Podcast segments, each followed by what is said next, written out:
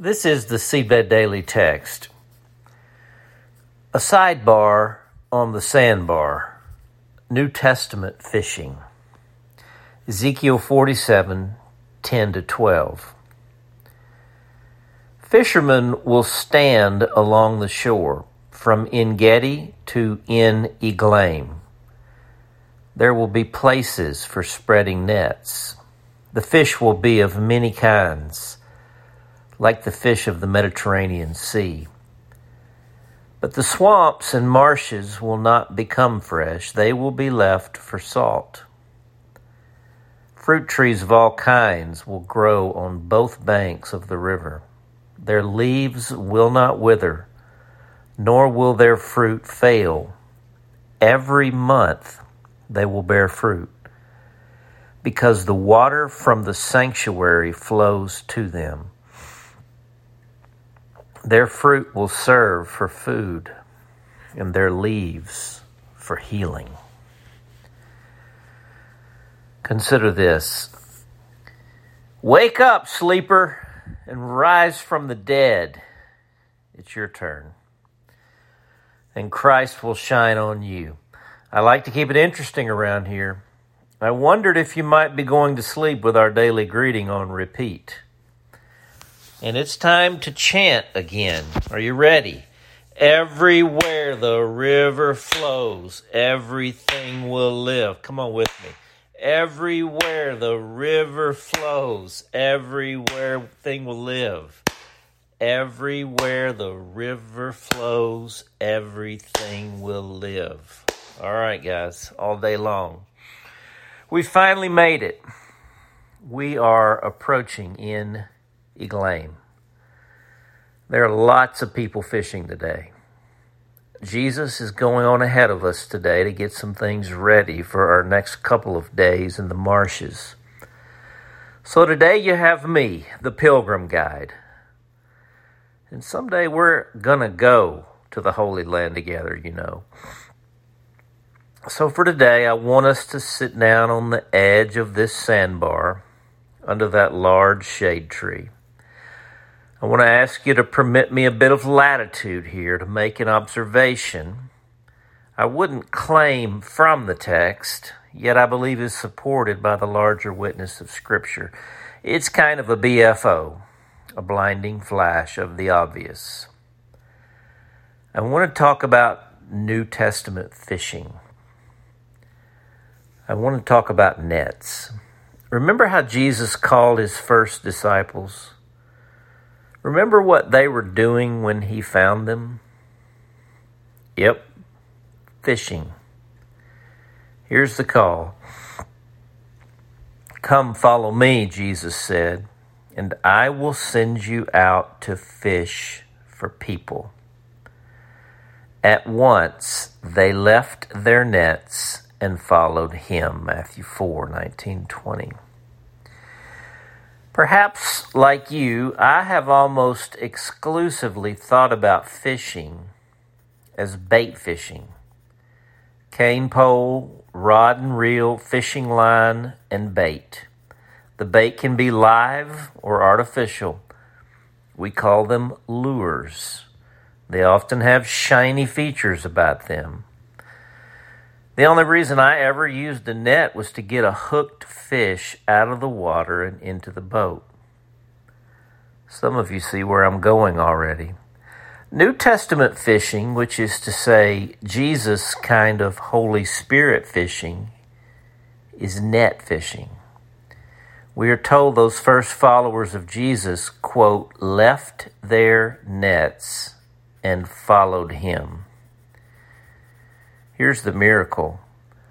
Over the next three years, he transformed their lives and relationships into a net. And that became the New Testament church. And did they ever catch fish? From Jerusalem to Judea to Samaria and all the way to the ends of the earth, even you and me. Can you see this net I'm holding in my hand? I'll pass it around. In fact, I want everyone to gather around stretch it out, and hold it together. What is a net anyway? A net is nothing less and nothing more than a strategic collection of well-tied knots. Let that sink in. Mending nets, which is what those first disciples were doing when Jesus found them, is simply retying knots. Yes, friends, I believe one of the biggest mistakes we make as the church is we too left those nets on the shoreline that day by the Sea of Galilee. And we have mistakenly thought fishing for people meant bait fishing. I believe it's time to recover the net as something of a sacramental sign of the New Testament church itself. The New Testament church is a net, which is nothing less and nothing more than a strategic collection of well-tied knots. And those knots, they are the very bonds between us. In the church Jesus is building, as we participate in the fellowship or koinonia of the Holy Spirit, Jesus ties our lives together into a net of relationships which he wills to cast into the deep waters of this world to fish for people. Notice where these fishermen are in the text. They are spread out from En Gedi to En Eglaim. Do you realize where that is? It's way past the river. They are fishing all along the shoreline of the Dead Sea. We are a long way from the temple complex, aren't we? Imagine trying to lure all these fish to swim all the way upriver. In other words, to bait them to the temple, to meet us there on Sunday. It would be absurd, wouldn't it?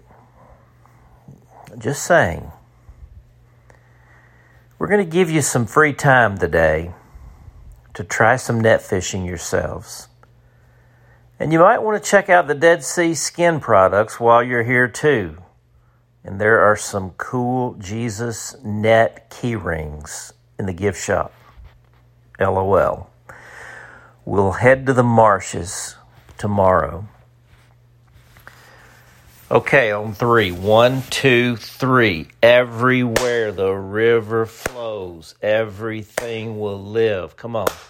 Everywhere the river flows, everything will live. Last time.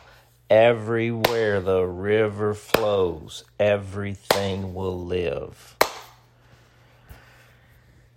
It's still day one. The prayer. God our Father, who with your Son, Jesus Messiah, fills us with the Holy Spirit. Thank you for the miracle and the mystery of the day of Pentecost. And thank you for today, in that it is only the day after. Jesus, it is amazing to see you bring the Dead Sea to life. Teach me how to fish for people. Teach me net fishing. Show me what it means for my life to become knotted with others in your name and in the bond of your Spirit. I want to be a part of this. Praying in your name, Jesus. Amen. The question, so what are all the implications of bait fishing versus net fishing? What insights are coming to you? And here's a P S This one's from Catherine from our farm team.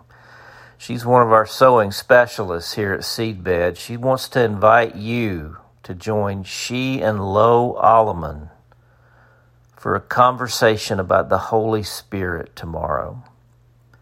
It's going to be on Instagram Live